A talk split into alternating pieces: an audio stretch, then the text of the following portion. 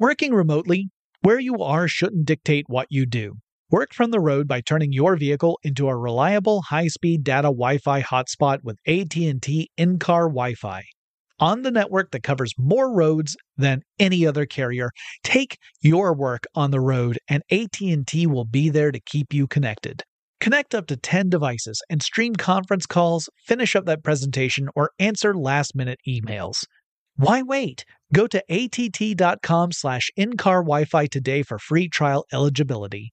Based on independent third-party data, number of devices varies by manufacturer. Always pay careful attention to the road and don't drive distracted. Wi-Fi hotspot intended for passenger use only when vehicle is in operation. Compatible device and vehicle required. We all can't help but wonder what adventure lies just over the next ridge. A Nissan Rogue, Nissan Pathfinder, or Nissan Armada will take you there. If you're taking on your adventure in a new 2024 Nissan Rogue, class exclusive Google built in is your always updating assistant to call on for almost anything. Google Assistant, Google Maps, and Google Play Store are built right into the 12.3 inch HD touchscreen infotainment system of the 2024 Nissan Rogue. Nissan's SUV has the capabilities to take you where you want to go. Learn more at nissanusa.com. No surprise here, but you know I gotta have my devices when I travel. I would be lost without my smartphone. I use it for directions, to find things to do, and most importantly, where to eat. I rely on it as a digital music player to enhance my experience as I explore a new place. Oh, and sometimes I even use it to make calls and stuff. That's the kind of traveler I am. And if you travel, you know what kind you are too. That's why you go with the Delta SkyMiles Platinum American Express card. If you travel, you know. eBay Motors is here for the ride. Your elbow grease, fresh installs, and a whole lot of love transformed 100,000 miles and a body full of rust into a drive entirely its own. Brake kits, LED headlights, whatever you need, eBay Motors has it. And with eBay Guaranteed Fit, it's guaranteed to fit your ride the first time, every time, or your money back. Plus, at these prices, you're burning rubber, not cash. Keep your ride or die alive at ebaymotors.com. Eligible items only, exclusions apply. Get in touch with technology with Tech Stuff from HowStuffWorks.com.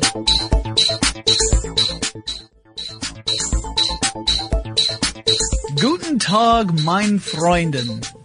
Hi there, guys. It's Jonathan Strickland from Tech Stuff, and I am joined with my wonderful co-host in this great endeavor we call a podcast. That co-host is Lauren Vogelbaum. Hey, how you doing? yeah, I'm, I'm just fine. I have zero zero German for you aside from Vogelbaum, which means bird tree, by the way. Okay, so uh, we've already learned something, and we haven't even gotten onto our topic yet. Today, we wanted to talk about digital pets. This actually comes to us courtesy of a listener suggestion. Uh, and digital pets, virtual pets, this is an idea that, that really kind of got its its heyday in the 90s, especially in the United States.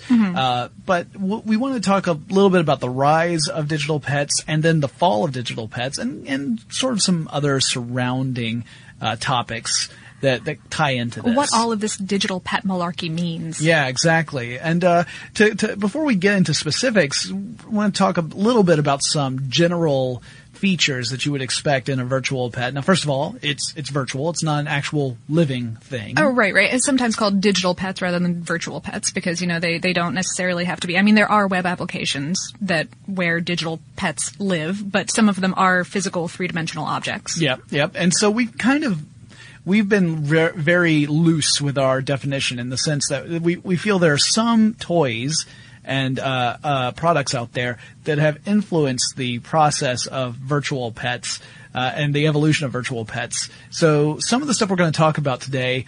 They aren't really a virtual pet in the strictest definition, but it's important as far as the development goes. In general, a virtual pet tends to have certain features that uh, that let it seem kind of similar to an actual real life pet. For instance, it usually will respond to you calling for it. uh, it, there's some sort of command that you use to call it, whether it's vocal or it's a, a, a button you press on a on a game controller or on a on a little physical device that brings it to you. Uh, you have to care for it. You have to uh, feed it and clean up after it. If it falls sick, you have to you have to take care of it. Right. Uh, usually you can train it to do various things. It may be to perform a trick, or it might be to eviscerate someone else's virtual pet in the case of certain games that we'll cover. Right. Uh, also, there's usually some form of way to reward the pet either with treats or toys.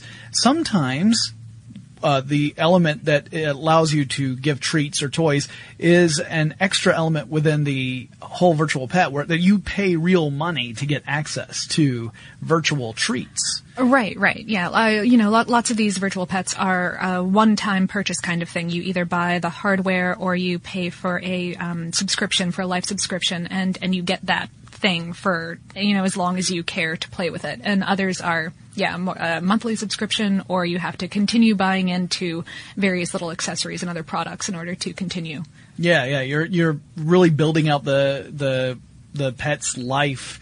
Uh, it's very similar to the way a lot of games are, are running now, where you have an in-game purchase to to give your character either a different look or sometimes an actual advantage in gameplay. Uh, many of those ideas really got their start in the virtual pet world. Um, also, they usually have uh, some sort of uh, uh, a feature there that allows you to have your pet meet other pets. Oh, right. Yeah, yeah. Uh, you, that, that's a relatively, I, I guess, relatively recent as of, you know, say 2005. But, Yeah. but Right. The the earliest it was a ones, development. Exactly. The earliest ones didn't necessarily have that that feature in them. You couldn't uh, get a a uh, some pets to meet other pets until we started to build in that that capability either in the hardware or in the software. But it usually meant that you could have your pet make friends with another person's vi- virtual pet.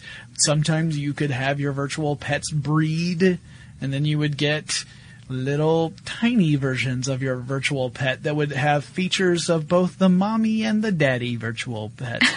Jonathan Strickland explaining how the birds and the bees. The virtual birds and the virtual bees bees work. Look, when a, a virtual dog and another virtual dog virtually love one another, it's very special. They trade some code, and then you get a virtual puppy. Yeah, anyway, these are all basic features that you would find in virtual pets. So so that that's sort of the the overall kind of definition. But to really understand the development, we have to go back a ways. And and Lauren, you you had an interesting place you wanted to start. Yeah, I want to talk about uh, Pet Rocks. I think that that would be a very early, I mean, clearly analog, not digital, um, version That's about of as a- analog as you get. as of a, rock. virtual pet. Uh, th- those debuted in 1975 at uh, 3.95 a pop, which is uh, approximately $16 in the current economy, which is actually what, say, for example, Tamagotchi cost. So I thought that was pretty interesting. So, so essentially sixteen dollars in in uh, our current currency to buy a rock. To buy a rock, yeah. Right. And this this was created by Gary Dahl, who was a California ad executive, um, and, And uh, a brilliant one at that. Apparently, he sold more than five million of these critters in less than six months. It's like a rock with googly eyes. So, uh, so Lauren, 1975. You remember those days, right? Oh yeah, that was seven years before I was born. Okay, so I was around. 1975 was also the year a little movie called Jaws came out, uh, a fantastic documentary. Uh, it's also when a certain tech stuff podcaster arrived on the scene. That would be me. Yeah, So, not not not me. so I don't really remember 1975. I just know I was there. Anyway, uh, yeah, Pet Rocks. So so there we go. There's there's a a non living pet, and it was mostly a gag gift kind of thing. Sure, sure. But it, it, it lays the groundwork for this idea of a pet that's not really alive. Yeah, I also wanted to point out actually that in uh, 1977, that was when uh, K9 debuted on Doctor Who, which I think is also probably an important reference in the entire. I mean, especially if you've seen an AIBO, I think that they're pretty. That obviously inspired by Yeah. the canine uh, bucket of bolts.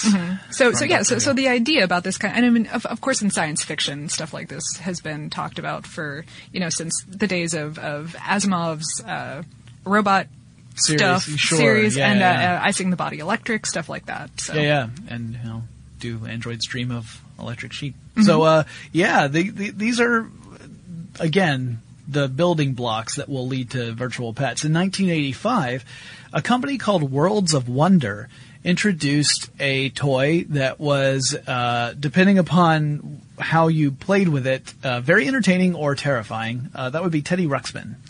I, I firmly found them terrifying as a child, So- actually. Teddy Teddy Ruxpin. It was an interesting idea. It was a, a, a toy that would read quote unquote read stories to children. Uh, the stories would be on a cassette tape. Uh, some of you may not know what a cassette tape is. I remember them, but a cassette tape. All right, so it's it's magnetic tape, and usually, like on, on a regular audio cassette tape, you have two tracks on either side of this this tape, and it's usually used for stereo. One track's for the left speaker, and one's for the right. Now with uh, Teddy Ruxpin, instead one track was audio, and the other track was a series of directions for the uh, this, this The animatronic animatronic limbs? teddy bear. Well, it's really just the mouth. Oh, okay. The limbs didn't really move. Okay. Uh, but the mouth would move in time with whatever was playing. So that way, uh, it would follow the directions and seemingly talk to you and read out the story. Uh, this meant that if you wanted to do something a little wacky, like, I don't know, put your Black Sabbath cassette tape in Teddy Ruxpin, he would not suddenly start rocking out because the mouth, there were no directions for the mouth to follow. Uh, Okay, so so the mouth wouldn't move. He would still play. Oh no, you could The Black play. Sabbath you tape. could play Black Sabbath through a Teddy Ruxpin. There's nothing stopping you. You essentially have a Teddy Ruxpin shaped boombox, but uh, but it wouldn't like start screaming out. Okay, well that's. You know. I guess that's. I mean, I'm. You know. Lord knows I tried. Um, but yeah, yeah, that was again Teddy Ruxpin, not a virtual pet necessarily, not in the same sense that we're talking about, but again lays the groundwork. This idea of a a a, a synthetic creature providing some form of companionship. that appears to be autonomous. Right, right. And again, very loose illusion in this case. You you pick up pretty quickly that it's following a very specific uh, uh, script, which was based upon whatever was on that cassette.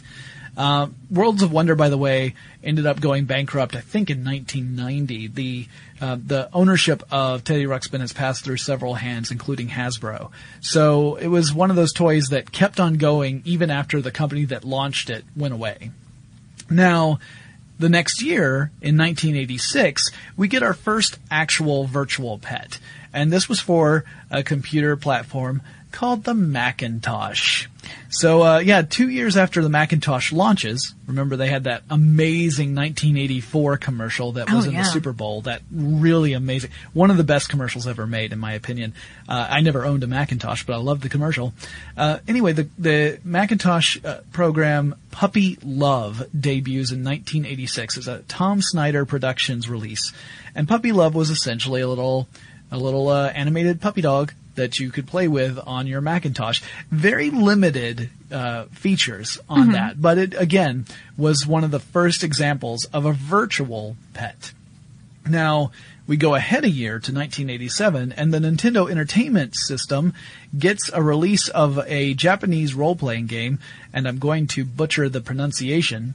I apologize to Lauren, who actually knows how to pronounce Japanese words, but Megami Tensei uh, was the RPG, and it, uh, it included a, a gameplay element where you could capture demons, and then you could train those demons to fight for you, uh, so that you could use the ones that you've captured to help protect you in other battles.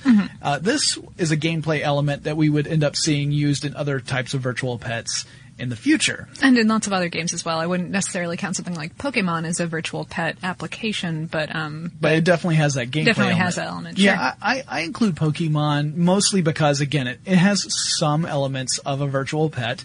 Uh, although, if you're mostly looking to try and maximize your uh, your your group of, of Pokemon so that you can have the the best chance of winning any Mm-hmm. particular battle, that's not a great message for a person who wants to own a real pet. yeah, yeah. That's I a feel Michael like, uh, Vick that- message.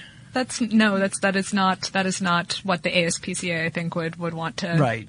But then again, virtual pets let us do these sort of things. I mean, these are all cartoony, like, like Pokemon are these cartoony creatures that don't necessarily have a, uh, uh, uh, a counterpart in real life. Sure. Some of them are obviously modeled after real animals, but others, if it's modeled after a real animal, I have not seen it. Yeah, I don't think I want to see some of the real animals that those things are modeled on. Right.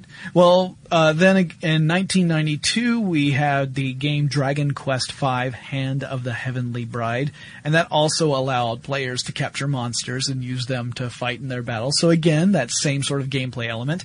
Uh, it was starting to, starting to become pretty popular. It was an interesting idea. Um, but it's still not really a virtual pet in the sense that we think of where it's just really the, the whole purpose is to take care of an artificial creature. Uh, but in 1995, a company called PF Magic hits the scene and releases a program called Dogz. That's D-O-G-Z. They would a year later release Catz, C-A-T-Z, and then eventually release Petz, P-E-T-Z. And uh, and this was really where the virtual pet idea started to blossom, where we started to see some of those elements we talked about at the top of the show, the things that really make a virtual pet what it is. And was this what what kind of platform was Windows originally. Windows? Yeah, oh it was wow. Okay. originally a Windows based thing. So if you, for those of you who remember Windows back in '95, uh, there there were people who would have like this little dog would wander onto your screen and start to uh, play with your cursor and things like that. It was very cute. And um, but this was an actual full program where you would be able to adopt a puppy or later on a kitten and after a few days of real time, so, you know, you check on your little puppy or kitten uh, each day. After a few days, maybe three or four days, the puppy or kitten would grow into a fully formed adult version of whatever animal it was. And you would continue taking care of it. So you would play with it, you could train it, and you could even breed your animal with other animals, uh, starting with, I think it was Petz 3 because you know they released updates as they sure. as they built out the game. locally on your own computer, I assume. This What- or was this over uh, Email. Email. You could email a copy of your pet to someone else and you would still keep yours. This is like you suddenly cloned your pet, right? Uh-huh. But you could email a copy of your pet to someone else and then they could say, "Oh, this doggy's very cute." Fifi's gonna love him and see if Fifi and the other dog would, uh, you know, have little puppy love going on. Oh, no. And then you end up with a litter of virtual puppies. Okay. Yeah. Uh, like like you do. That's like like it happens. Um, yeah. So originally these were all uh, designed on hand drawn uh, kind of designs, like like that's the line drawing style. sure. Uh, so they weren't photorealistic or anything like that, but it Pretty did- cartoony, yeah. cartoony, but it meant that if you wanted to, you could actually really tweak the the, the look of your pet because it wasn't outside the realm of uh, most people's abilities to go and draw in uh, a, a new shape for their pet's body or a different coloration. But uh, eventually, as the as time went on, and we'll- we'll get back into the timeline in a minute, but by 2006 uh, they the company had abandoned the line drawing approach and went for a more quote unquote realistic look where you could end up changing textures but you couldn't remodel your pet it was going to always be the same basic shape. Right, right. um, but you could tweak it a little bit just not as much as you could in earlier versions of the program Yeah. but this is where we see the idea of the virtual pet really take off. And it ended up being fairly popular. A few million copies sold. So not not like a, a, a crazy success, but it showed that there was a market there that people were interested in getting a uh, a virtual companion. Kind of a a weird idea at the time. Some would say a weird idea today. that it's not necessarily something that has uh, has gained widespread acceptance. I don't know, but there's yeah, there's there's as we will talk about later, there are certainly enough different models of this kind of thing out there that there's you know, and and they've they've done medical research about stuff. You know, people who uh, are perhaps lonely and don't have so much access to as much human interaction as they as they need. There are lots of robots meant for uh, keeping people companion. Yeah, in fact, we'll talk a little bit about them. I have some information about one of those robots, but uh, we'll we'll save that for toward the end of the discussion because that that really it ends up building on a lot of these concepts we're talking about early on. And uh, we're about to tackle the biggest name I think as far as virtual pets go. It's the name I always think of whenever I think of virtual or digital pets. But before we get into that, let's take a quick moment to thank our sponsor. Working remotely, where you are shouldn't dictate what you do. Work from the road by turning your vehicle into a reliable high-speed data Wi-Fi hotspot with AT&T in-car Wi-Fi. On the network that covers more roads than any other carrier, take your work on the road and AT&T will be there to keep you connected. Connect up to 10 devices and stream conference calls, finish up that presentation, or answer last-minute emails. Why wait? Go to att.com slash in-car Wi-Fi today for free trial eligibility. Based on independent third-party data, number of devices varies by manufacturer. Always pay careful attention to the road and don't drive distracted. Wi-Fi hotspot intended for passenger use only when vehicle is in operation. Compatible device and vehicle required. No surprise here, but you know I gotta have my devices when I travel. I can't fly without my portable chargers and noise canceling headphones keeping me immersed, and I'd be lost without my smartphone. In a new place, it's my connection to the familiar. I rely on it to get directions around town. I use my smartphone to look up things to do, or, most importantly, where to eat. In countries where I don't speak the language, my phone becomes a universal translator. And heck, it can double as a digital camera, giving me the opportunity to snap unforgettable pictures of the sights that inspire me and fill me with joy. That's the kind of traveler I am. And if you travel, you know what kind you are too. That's why you go with the Delta SkyMiles Platinum American Express card. If you travel, you know. A spirit of adventure lives inside of us. Nissan's SUVs have the capabilities to transform your spirit of adventure into actual rubber meets the road into the wild, true blue real life adventure. You just need a Nissan and a plan. Or better yet, just a Nissan. You can hop into a Nissan Rogue and discover what comes next. Don't worry, the Nissan Rogue has your back. Class exclusive Google built in is your always updating assistant to call on for almost anything. Just climb in and go, no need to connect your phone. Google Assistant, Google Maps, and Google Play Store are built right into the 12.3 inch HD touchscreen infotainment system of the new 2024 Nissan Rogue. No matter where you roam, you'll stay connected to home. Life is one huge adventure, and every day is a little one. No matter if the ride you're on is big or small, a Nissan Rogue, Nissan Pathfinder, or Nissan Armada can elevate your adventure and push your limits to something new. Your next adventure is waiting for you. Get in a Nissan SUV and go. Learn more at nissanusa.com. Ready to bring some spring vibes indoors? Behr Premium Plus paint is here to make it happen, and it's starting at only $28.98 a gallon at the Home Depot. Picture your kitchen coming to life by adding a pop of blue with the Behr exclusive color Arrowhead Lake. And let's not forget your living room. Picture it drenched in the lush, verdant tones of Amazon jungle, breathing new life into your space with every glance. Head into your bathroom and let the cool breeze of sea glass wash away all your stress. And when the morning sun peeks through your bedroom window, feel the warmth and comfort of a spring sunrise with shades like coral cloud and dark crimson. Whatever your inspiration, start your spring with a durable finish that resists dirt and grime to last all season. And let your creativity bloom with Behr Premium Plus paint, starting at just $28.98 a gallon at the Home Depot. How doers get more done. Okay, now, Lauren, when I say digital pet, is there a particular brand name that leaps to mind? Tamagotchi. There you go. Tamagotchi.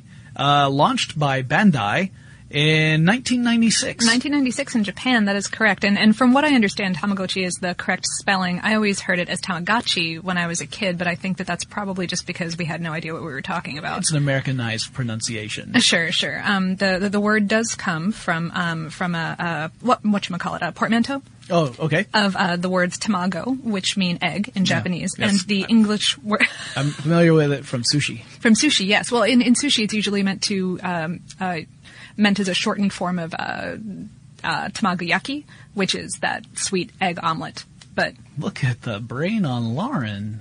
Wow, she did not know I was going to say sushi either.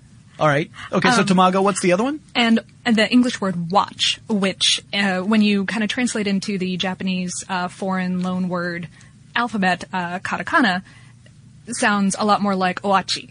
All right, so it's egg watch, Yes. which I would immediately assume would be an egg timer, not a digital pet. Not at all. But No. it is a digital pet. Uh, But but they but they were egg shaped and Yes. and they did uh, the origin of these little creatures would be would look like a little egg. Right. So so, so you would go out and you would buy this essentially looked like a keychain Mm-hmm. uh, that had a, an egg-shaped plastic case there with a little screen on it. little LCD. Yeah. Yeah, and uh, that would allow you to hatch your uh, virtual, your digital pet. Mm-hmm. So you have a little egg on there that you would have to, uh, uh, you know, press a button, which essentially started a timer that would let the uh, the Tamagotchi know, hey, there's a player. Uh, it's time to start uh, creating a, a pet for this person to interact with. Mm-hmm. And then um, you would end up using, I think it was like three buttons. Yep, it's a little three button interaction. So you would use those three buttons to do various commands depending upon what your pet needed and whether or not you were a good person. Because it would be things like, you know, feed your pet or clean up after your pet because they would leave little digital poos. Mm-hmm. mm-hmm. Uh, uh, they, they would get very upset if you if you didn't. And and I and I say all this hypothetically because I never actually owned one. Did you ever actually own? I did not own, I didn't own one. Did you mistreat someone else's Tamagotchi? I'm taking the fifth. Mostly because I can't remember. Excellent. No, I, I'm not the kind of guy who would ever. I, I can't. I can't mistreat creatures in a video game, right? Like if there's a video game. Side, all right, tangential. I, I apologize for the tangent, but this is an example of how I think. Uh, the game Red Dead Redemption. You're you're playing a, a, a cowboy in the waning era of the cowboy era, right? This is the in days the the train is taking over, the cars are starting to happen, so the the day of the cowboy is at an end. Um, there's an achievement you could get for killing all the buffalo in the game. There was a certain number of buffalo, and after you killed a certain number, you would get this achievement. Okay. That was the last achievement I got because Aw. I could not bring myself You felt bad for the buffalo For the virtual digital buffalo. That's What, but It's we'll- very sweet. We'll get into the discussion about that, about actually uh, developing an emotional attachment to a digital creation, which is kind of crazy when you think about it. Like just from a like crazy from the sense of that's so like I would never have imagined it until it happened. Mm, Sure. I don't know. I mean, you know, as as a kid, I I mean, I had I had a whole stable full of My Little Ponies. Okay, I was I was that guy when Right. I was like six, and um and they all had very individual personalities, and I was extraordinarily attached to these toys. so you know, I mean, I mean, just building on that, if if if and those things those things didn't move except my imagination. So Right, sure. I can see how something that does move uh, to a certain extent does. I mean, I, that that being said, in Fable, I'm the guy who kicks all the chickens. So I, Well, you know. okay, yeah, I, I've but they're annoying. I've, I've kicked a chicken or two, you know. Also, also, it's very possible, Lauren, that some of our listeners out there could be bronies, and maybe they also have uh, their own collections that could rival your own childhood one. They probably could. Uh, I, by the way, I'm not speaking down to anyone who likes My Little Pony. That was created the the the latest version, My Little Pony Friendship is Magic, was created by the same people who created Powerpuff Girls, which I love. Which is awesome. Yeah, so no judgment here. Yeah, yeah. Getting back to Tamagotchi. But anyway, yeah, yeah. So you could you could feed them, you could clean up after them. If you didn't clean up after them, they could actually get sick, Mm-hmm. and then you would have to really take care of them. Uh, and also, Tamagotchi, unlike a lot of other other digital pets, the the digital pet in Tamagotchis could die Yeah, yeah. if you didn't take care of them. Or I, I think in the American version, it was they sort of turned into little digital angels and kind of flew back to their home planet because they were aliens. Or, but- or yeah, they went into a little digital UFO and flew away. But Mm-hmm. but the point was that if you didn't take care of them, they they would leave. And um, and in fact, that became something of a problem because uh, it took you had to take care of them about twice a day. Sure, and in the early stages, way more often than that, about once every six hours or so, I think. So yeah, you've got this thing, and it could make noise. It would beep at you when it was really not doing so well or not happy. Uh, happy being a weird term because we're talking about following a, a certain protocol, which meant that kids would have to whip these things out and take care of them throughout the day, In even middle if they were school, in school. Yeah. Mhm. which became a problem in in the United States, certainly. Yeah, and so in the U.S., you had stories of schools that would ban these things outright and say, don't bring them to school because they are a distraction. You're not learning. You are instead paying attention to a little digital pet, and you need to have your attention directed to, toward your schoolwork. And um, and in fact, a lot of sources that I've read have essentially credited the fact that the United States school systems often outright banned these things at, uh, for the downfall of the virtual pet industry in the U.S. That that virtual pets, digital pets, didn't really become as big a deal as they could have because the uh, school systems banned them. So uh, there you go. I, Tamagotchi what not only was the the genesis of the digital pet craze, but in the United States at least, was also the death of it. but uh, but moving on, there are other ones to talk about besides Tamagotchi. Also, in 2005, they updated the line because it had pretty much gone forgotten, but there were a lot of people who had nostalgic fondness for the Tamagotchi line. Mm-hmm. Well, So- it, it never really went away. Actually, there Yeah. there, there have been uh, uh, several faded, several generation updates here and there. I mean, they they were still pretty big in Japan, from what I understand. Yeah, so, yeah. Um, but but yeah, uh, they uh, they came back with a with an infrared. Uh, Yes. connector port. Yeah, the Tamagotchi connection. This this is what allowed the Tamagotchi version to have interactions with other people's Tamagotchis. Right. Because before it was pretty much just you know y- your pet was confined to Its the- own egg. Yeah, to its own egg. That was the extent of its universe. But then with the infrared uh, uh, uh, feature, it would allow your pet to visit other pets, and it could get out of the egg once in a while. And uh, eventually, around 2011, 2012, um, uh, Tamago, uh, which introduced these little separate figures that you could plug into your Tamagotchi.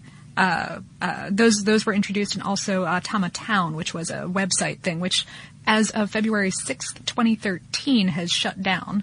But Uh, So, so again, the struggle for the digital pet continues. Uh, I just want to mention some of the characters that you could have in Tamagotchi. Keeping in mind, uh, your your digital pet would go through stages in its life. So there'd be uh, uh, a young stage, teen stage, and then an adult stage. So these kind of uh, apply to different stages. But uh, you could have Maruchi, which was a spoiled brat who would like to roll around a lot. Uh, there was Kinakomotchi, which liked to jump around a lot, and the picture I saw of it had a giant uh, bump on its head with a little bruise mark. So apparently that's Cute. not very safe when he jumps around. Uh, there was Ichigachi, who was a dancing maniac. Uh, there was Mimichi, which was apparently the most popular of all the Tamagotchis. Uh, supposedly had a genius IQ of 200 and loved math and writing. Uh, there was Tarakotchi, who was naughty, impatient, and chatty. And Gozarutchi, who wants to be a ninja. I like your Japanese pronunciation. Arigato. Don't but- touch my mustache. But yeah, so you know, as as, as of the height of their popularity, um, they are supposed to have sold one per second in Japan, and That's um, crazy. over uh, 78 million sold as of 2013. Yep. So, so certainly think also also uh, uh, recent news for for Tamagotchi. Um, as of Valentine's Day this year, 2013, uh, to celebrate 16 years of business, the company announced a free Android app called Tamagotchi Life, uh, which stands for Love is Fun Everywhere. Of course it's an acronym. it can't just be Tamagotchi Life. No, no, that would be ridiculous. Don't be silly. So yeah, so so so Tamagotchi lives on. Wow. All right. Well, moving on to some of the other virtual pets. Uh, Right, yeah, because because around the same time, you know, everyone was. I mean, this was such a craze that everyone had to jump on. Yeah. Uh, there were some people who criticized Bandai, saying that the Tamagotchi really catered more to a female audience and right, not to boys. which is where Digimon ca- came Right. in. Digital Monsters, uh, released by Bandai, Digimon. Uh, similar life cycle to Tamagotchi, but uh, they were also designed so that you would raise them, train them, and battle them with other uh, other people's Digimon. So uh, there you go. There's the boy, right? The, so apparently girls want to nurture and raise a, a pet, and boys want to train a killer monster. I don't know if, if I could if I could get a really cute little little Tamagotchi and, and fight it with other really cute Tamagotchi. That sounds like the best game to me Really, personally. really, really cute, deadly fights. Yes. I'm, I have nothing to say about that. Gloomy Bear, that would be great. Uh, 1998, we see the introduction of a toy that made people go bonkers when it came out, the Furby. Yeah. Now, um, Furby is not not a digital pet in the sense of these other ones that are uh, Software, hardware and right. software, yeah. the, the, this is a this is more like a kind of a, a robot, so closer to the Teddy Ruxpin model than the Tamagotchi model. Uh, and the original one would speak in this language called Furbish and would gradually learn, quote unquote, learn English. It would really just incorporate English into its vocabulary over a set amount of time. Uh, but later models introduced in like 2005 and 2011 had uh, uh, more features that would let it converse with people. Uh, there was some voice recognition stuff that was introduced. Um, And they had they, they had motion sensors. They could tell when you were touching them or uh, when you picked them up and moved them around. Right. Yeah. Yeah. There were. I, I remember when they came out because I remember how people went went really bonkers over them. Oh yeah. It's like the there's certain toys that I can remember people really going crazy for. Uh, the first one I can remember with that happening would be Cabbage Patch Kids. Sure. So yeah, that's the classic from my childhood was Cabbage Patch Kids, and then you had things like uh, Furby. Teddy Ruxpin actually was really popular when it first came out. Uh, Furby, another great example. Um, and of course, there's always Beanie Babies. oh, right, right. But uh, getting back to virtual pets, 1999. That's when we get to a web-based virtual pet. Uh, that's Neopets, right? Yes, Neopets. It is a virtual pet website. So you would go in, you would create an account, you would adopt a virtual pet, and you could buy virtual items for your pet using virtual currency. And you could earn currency through participating in various things on the website, whether it was a game like a quest or something A like mini that. game, yeah. Or you could actually purchase virtual currency using real cold hard cash. As many 13 to 17 year olds certainly certainly have on the internet in 1999. Yeah. Um, and this this was actually created by two British students, uh, originally just for other students, and uh, it was picked up by a market research expert who then sold it to MTV Viacom for 160 million dollars. Not a bad turn there. Yeah, no. Yeah, and it was they originally thought it up in 1997, but it took about two years of research and development to really build out the capabilities of the site, which launched in '99. Uh, and it let you customize pets. You could choose. You had like up to I think there was something like 54 different pet types you could choose from, and then once you chose the type, you could actually customize the pet further. Uh, you could compete in the Battle Dome if that was your desire, or you could do little quests and games. Um, and uh, Neopets is still going. Yeah, yeah. Um, the last numbers I have out on- were from 2006, at which point it claimed over 100 million users and 150 million individual pets. Yeah, kind of crazy. Um, and uh, but I, I think that Neopets was also one of the first ones that really incorporated advertising Yes. into. Since it was web based, it could have you know a McDonald's quest, or or you know, or you could you could purchase uh, branded food or or toy items for your digital toy items for your digital pet. Yeah, originally they used banner ads on their website, but then they they were that was one of the first instances of in-game advertising, where the the the advertisements were worked, like you said, into the virtual world, uh, Neopia, as I recall, Yes, yes. and uh, and yeah, you could end up encountering stuff that was specifically branded for a particular company. Uh, you could even purchase stuff like you were saying. Um, yeah, and I, as I recall, Neopets even got some flack for that about the fact that they were using branded stuff within the world of Neopets. Uh, but the response was everything that is branded is clearly marked as an ad. It's not being uh, it's not being presented as just an element of the game. Oh, Right. Well, I, I don't know. Yeah, I think that part of the controversy was that for, for a while, you know, it would have this, this little tag at the bottom of a page, like this page contains advertor- advertorial content. Yeah. And, and yeah, but every page had that warning. So, you know, especially when you're dealing with young kids who don't know the differences between an ad and content, it's, That's not a problem just with kids. no, you are, you are very correct. I yes. I'm not going to say any more sentences on that. Working remotely, where you are shouldn't dictate what you do. Work from the road by turning your vehicle into a reliable high-speed data Wi-Fi hotspot with AT&T in-car Wi-Fi. On the network that covers more roads than any other carrier, take your work on the road and AT&T will be there to keep you connected. Connect up to 10 devices and stream conference calls, finish up that presentation, or answer last-minute emails. Why wait? Go to att.com slash in-car Wi-Fi today for free trial eligibility.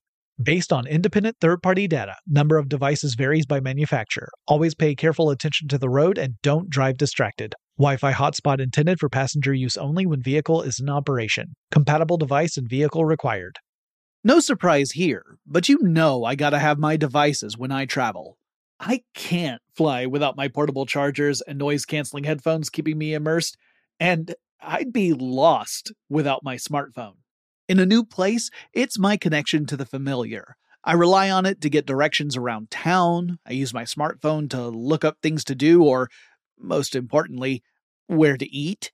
In countries where I don't speak the language, my phone becomes a universal translator. And heck, it can double as a digital camera, giving me the opportunity to snap unforgettable pictures of the sights that inspire me and fill me with joy. That's the kind of traveler I am. And if you travel, you know what kind you are too. That's why you go with the Delta SkyMiles Platinum American Express card. If you travel, you know. A spirit of adventure lives inside of us. Nissan's SUVs have the capabilities to transform your spirit of adventure into actual rubber meets the road into the wild, true blue real life adventure. You just need a Nissan and a plan. Or better yet, just a Nissan. You can hop into a Nissan Rogue and discover what comes next. Don't worry, the Nissan Rogue has your back. Class exclusive Google built in is your always updating assistant to call on for almost anything. Just climb in and go. No need to connect your phone. Google Assistant, Google Maps, and Google Play Store are built right into the 12.3 inch HD touchscreen infotainment system of the new 2024 Nissan Rogue. No matter where you roam, you'll stay connected to home. Life is one huge adventure, and every day is a little one. No matter if the ride you're on is big or small, a Nissan Rogue, Nissan Pathfinder, or Nissan Armada can elevate your adventure and push your limits to something new. Your next adventure is waiting for you. Get in a Nissan SUV and go. Learn more at nissanusa.com. Ready to bring some spring vibes indoors? Behr Premium Plus Paint is here to make it happen, and it's starting at only $28.98 a gallon at the Home Depot. Picture your kitchen coming to life by adding a pop of blue with the Behr exclusive color Arrowhead Lake. And let's not forget your living room. Picture it drenched in the lush, verdant tones of Amazon jungle, breathing new life into your space with every glance. Head into your bathroom and let the cool breeze of sea glass wash away all your stress. And when the morning sun peeks through your bedroom window, feel the warmth and comfort of a spring sunrise with shades like coral cloud and dark crimson. Whatever your inspiration, start your spring with a durable finish that resists dirt and grime to last all season. And let your creativity bloom with Behr Premium Plus paint, starting at just $28.98 a gallon at the Home Depot. How doers get more done. Let's move on to 19, another thing that happened in 1999. My favorite virtual pet of all time. I didn't own this virtual pet, but holy cow, what a weird concept. The Sega Dreamcast releases a special game called Seaman. extremely special. This this game, um, and I, I don't have any notes on this, so I'm I'm just speaking from the kindness of my heart. Um, uh, this game was narrated by Leonard Nimoy, um, uh, you know, aka Spock, Yes. and um, it Classic, was classic Spock, not Zachary Quinto Spock. Right, right. Zachary Quinto is an entirely separate human person.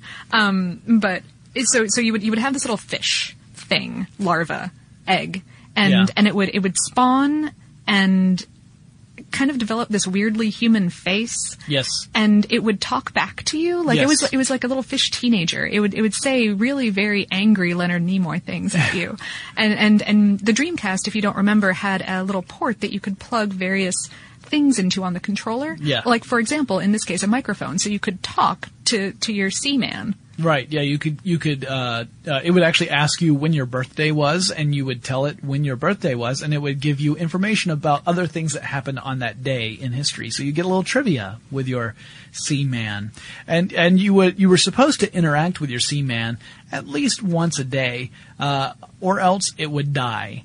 And uh, if you continued to interact with it, it would possibly like you, but it always was a little snarky. It was pretty snarky. Um, yeah, there, the, even even if the Seaman wasn't outright hostile, it would still be a little. Most of mine were pretty hostile, but I but I don't think that I took care of mine nearly as often as I should have because they remind me of terrifying Lovecraftian horror. I think honestly. yeah, we've established what your your uh, your your capacity to care is already in this podcast. So Snap. it's no surprise that your Seaman went bad. Uh, but yeah, uh, as you would care for the Seaman, uh, it could meet uh, other seamen. That's a terrible thing to say. And then they would end up uh, spawning, and you would have evolving Seaman, where uh, eventually it would turn into like this frog-like thing, and be still with the creepy human face. yeah, though? still cool. a creepy That's human great. face. Yeah, that's it's excellent. fantastic. Um, yeah, uh, Seaman 2 was actually released in Japan in 2007. Can't imagine why it didn't make its way over here. Uh, that was for the PlayStation 2, obviously. The Dreamcast was long Defunct dead by, by then, 2007. Sad about that. We, we will have to do a full episode about the Dreamcast Yes, at one point. absolutely. But yeah, um, it would, you know, that's kind of a crazy virtual pet thing. It was weird because it had an attitude. I mean, it wasn't like cute and cuddly. It was weird to look at and it acted in a very bizarre way. So it was like, how do you nurture something that is that unusual, unusually, uh, the, the appearance is unusual and then its behavior is inexplicable. Also, I, none of, I mean, not, you know, I don't have any children, but I suspect that if I do, none of them will sound quite so much like Leonard Nimoy right off the bat. Yeah, probably not. You have to really train them for that. So uh, the next I have, I mean, there are other virtual pets that that came out around that that era, but 2005 was the next fairly big success. That was when Nintendo released Nintendogs. Right, yeah. Was that originally for the DS? It was for the DS, yeah, Nintendo Guso. I was, I know, I, I butchered that one. I was so confident going in, and then it just fell apart as it was leaving my lips. Ah, close enough. Anyway, probably. so yeah, you use the touchscreen interface and the actual built-in microphone on the DS to interact with Oh, your virtual dog. So you could uh, give it commands uh, verbally, and it would follow them. Well, if if it was a well-behaved dog, it would follow them. Well-trained dog, it would follow them. you, you would have to scold it if it did not. Right, and um, uh, you could link the DS with other other DSs. Uh, so if other people had Nintendo dogs, you could you know have your dog visit other dogs. So Mm-hmm. again, it it really went back into this whole model that we were talking about, and. Um, there are other examples as well. You had one that was uh, an, an upcoming example. Yeah, there's well, you know, there, there's still a lot of a lot of web application virtual pets out there. Webkinz are tremendously popular. These are stuffed animals that have little access codes. So you go online and you interact with a digital version of your stuffed animal, um, and it's it's pretty ingenious and evil actually because it sells um, not only virtual accessories for this thing, but when you buy physical accessories for your physical toy, you can plug the codes into the internet and get virtual stuff too. So it's it's terrific marketing actually. Um, stuff like that. Uh, Foo Pets, Subeta in back in 2006 was a big thing. Um, I may or may not come back to that later because we have an awesome note about virtual pet zombies. oh right, But the interesting one that I had what Hatch. I- Hatch. Thank you, Hatch. Yes, uh, this is this is an upcoming iPhone app.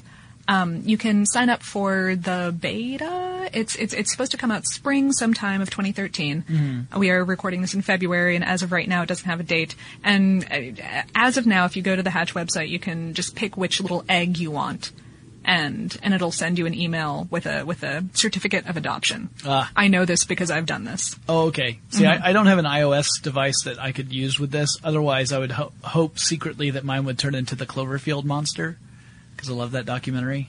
that that is a terrific documentary. I'm Yeah. not sure that I want to hang out with you anymore if You know you, want to control the. That makes two monster. Abrams documentaries that I've I've I've uh, mentioned in one podcast. Well, pretty soon it's going to be hard not to mention Abrams documentaries. He will rule the geek universe. Yeah, and I I actually out of all these virtual pets, the only thing that I ever owned that was similar to this, there there are these toys called the Cube World Digital Stick people. Right. Yeah. Yeah. Yeah, so they're these plastic cubes. They have magnetic contacts on on four sides of the cube.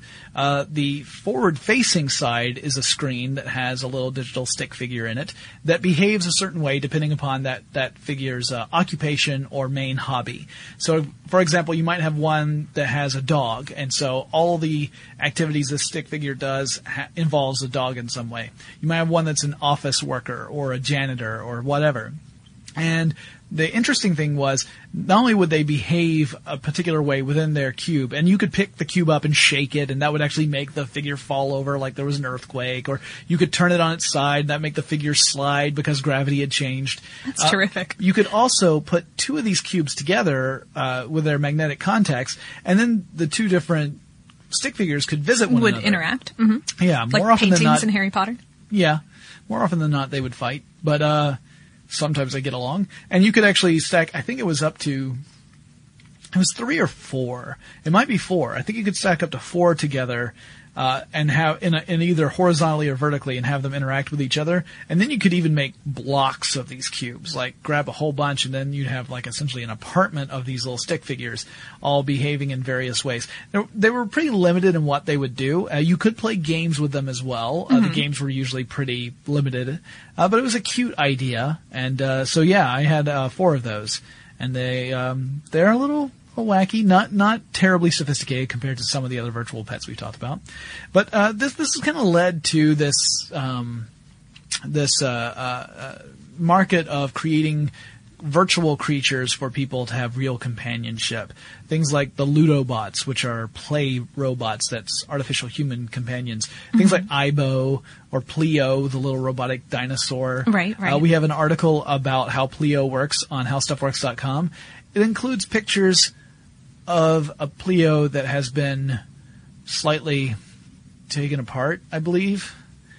It was kind of traumatic for all of us. Oh. Tracy actually wrote that. Our, our site director, Tracy Wilson, wrote that article, and I remember hearing gleeful cackles and seeing lightning and hearing thunder, uh, all from her office as she was working on that article. True story. Uh, then there's also Paro, which is a therapeutic seal robot. I saw this at, I want to say it was a CES several years ago, and I also saw it at Japan Fest in uh, in Atlanta, Georgia, one year. But it's a robotic seal that's meant as a companion for senior citizens because in Japan, in particular, they have a rising problem of an aging population. Right. People are having fewer children, which means that the population is growing older. Uh, the the percentage of population entering their their senior years is growing each year, and uh, and there's a very real problem of how do you provide companionship uh, for those people so that they have a positive uh, outlook. And the the Paro therapeutic seal robot is kind of a way of doing that, and it builds within it a lot of these concepts of the virtual pet. That so it responds to you, it uh, it it uh, purrs or, or moves in, in very nice little ways, and it's it's it's an absolutely adorable robot. I mean, you look at this thing and you can't help but think, Oh yeah. That looks cuddly.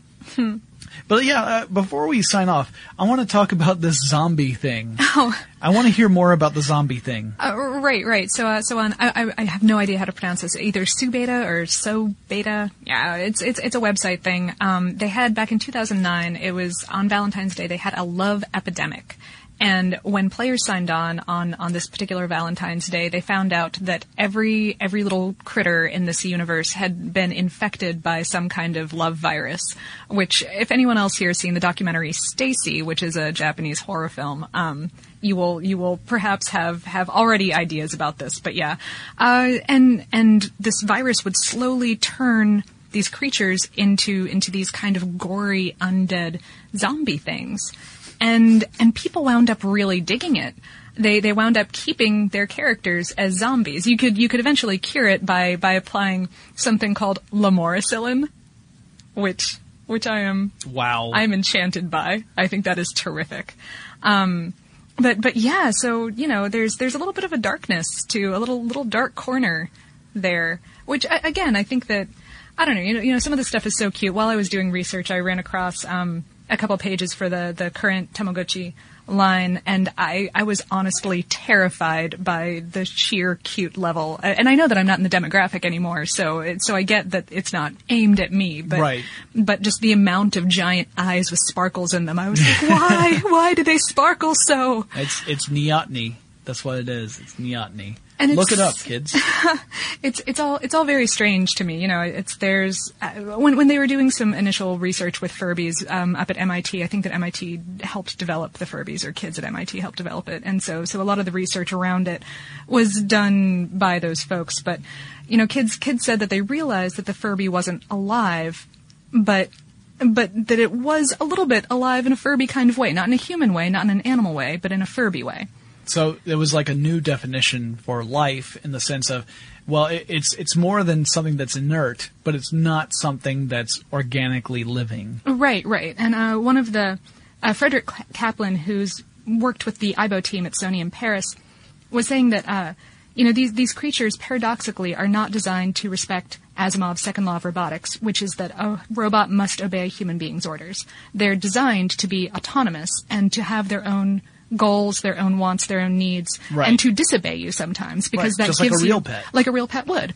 Yeah, yeah. Because I mean, with those behaviors, you end up developing this relationship. If it always did everything you said, that would probably become fairly boring fairly quickly. Mm-hmm. You know, it's it's that that process of teaching your pet and nurturing your pet that ends up being so rewarding from uh, uh, an owner perspective. Sure, there has to be a positive feedback loop of, of you doing something that has an impact on the pet's life, and the pet therefore having an impact on yours. Yeah, it's it's it's interesting, and you know, there, like we said, there's a lot of scholarship on the matter. Uh, although, to be fair, the scholarship did kind of die down simply because the trend didn't really, you know, sustain itself in the United States anyway. Uh, but uh, I, I expect we'll probably see more of that. I mean, especially as you talk about the development of things like artificial intelligence, we're going to see more toys that are incorporating some form of uh, AI in them, and they'll probably follow a lot of the same features that digital pets established. But yeah. So uh, yeah, it's an interesting, interesting subject. I mean, um, ultimately, these virtual pets are following fairly simple protocols. It's it's an algorithms that have them behave a certain way. Uh, there's some quasi randomization about when they do certain uh, actions, but it's really pretty simple stuff. But it's just programming, yeah. Yeah. And you know, if if can can we really love something that that isn't alive, that can't die? You know, if mor- mortality is a condition of life, can we love something? I think that cannot Buffy the. Vampire Slayer taught us that we can, and that ultimately that decision is going to hurt us. Uh, but it's okay because it'll create a spin-off series, That's much better than the original. or yeah. at least of uh, equivalent quality until it reaches season four. All right, so um, uh, that that I think wraps up our discussion on digital pets. So guys, uh, they, that was a great suggestion. It was interesting. It was something that I never would have thought to cover on my own. So yeah, definitely. Thank you so much for that suggestion, listeners. Uh, if you have any other suggestions for topics we should cover in future episodes of Tech Stuff, please get in touch with us. You can send us an email. Our address is techstuff at discovery.com. Or drop us a line on Facebook or Twitter. Our handle at both of those locations is TechStuffHSW. And Lauren and I will talk to you again really soon. For more on this and thousands of other topics, visit howstuffworks.com. Does money stress you out? Let Facet flip your financial chaos into clarity. Finding Facet immediately put us at ease. Facet's innovative approach to financial planning ensures your money works as hard as you do, enabling members to experience the joys of having your finances in order. And that makes us Facet for life now, I guess. Visit facet.com, F A C E T.com to learn more. This ad is sponsored by Facet. Facet Wealth is an SEC registered investment advisor. This is not an offer to buy or sell securities, nor is it investment, legal, or tax advice. These testimonials are from current Facet members who are not compensated. All opinions are their own and not a guarantee of a similar outcome. We all can't help but wonder what adventure lies just over the next ridge. A Nissan Rogue, Nissan Pathfinder, or Nissan Armada will take you there. If you're taking on your adventure in a new 2024 Nissan Rogue, class exclusive Google built in is your always updating assistant to call on for almost anything. Google Assistant, Google Maps, and Google Play Store are built right into the 12.3 inch HD touchscreen infotainment system of the 2024 Nissan Rogue. Nissan's SUV has the capabilities to take you where you want to go. Learn more at nissanusa.com. As someone who lives for politics, when a major scandal unfolds, it was shocking. I have to know what were they thinking? Backroom deals, huge amounts of money, CIA secrets, sets off a firestorm in Washington, affairs. No way this guy's got a mistress. Corruption. I knew I was a dead man. Warning it's even messier than you thought. United States of Scandal with Jake Tapper, Sunday at 9 on CNN. Hi, I'm Antonia Blythe, and this is 20 Questions on Deadline. Joining me today is Alison Brie. Welcome, Alison. We got second place in my seventh grade lip sync contest for one of the songs on that album. The one that was like, You've already won me over. Oh, that's a good one. Yeah. It's a very of all slow. The, of all the options. In spite of me. Like, what did we do? It's so slow. Don't forget to listen to 20 Questions on Deadline. Thank you again, Alison. Thank you.